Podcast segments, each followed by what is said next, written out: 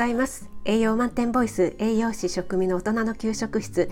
今日も聞いてくださってありがとうございます。お出かけ前の支度中移動中に耳だけ傾けていただけると嬉しいです。はい、今日は私たちが持っている五感のうちの聴覚ですね。耳で聞く感覚についてお話ししたいと思います。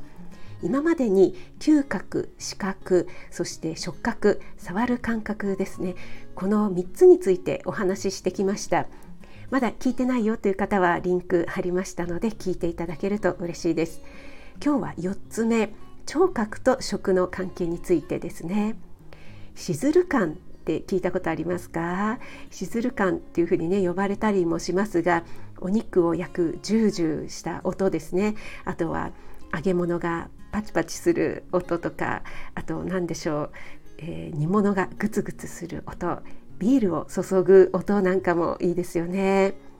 私は音声だけのライブや配信で料理を作っていますが目に見えない視覚情報がない分調理音で想像を巡らせるっていうのは結構ありますよね。他にも、えー、視覚情報がある場合でも出来上がったものを単に買うよりも実演販売のようなね目の前でこうジュージューいい音がしているとつい買いたくなってしまうっていうのありませんか？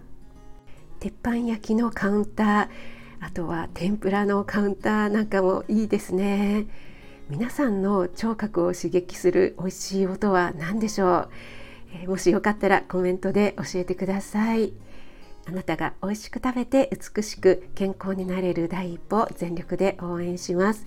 フォローいいね押していただけると嬉しいです9月8日水曜日今日も良い一日となりますように気をつけていってらっしゃい。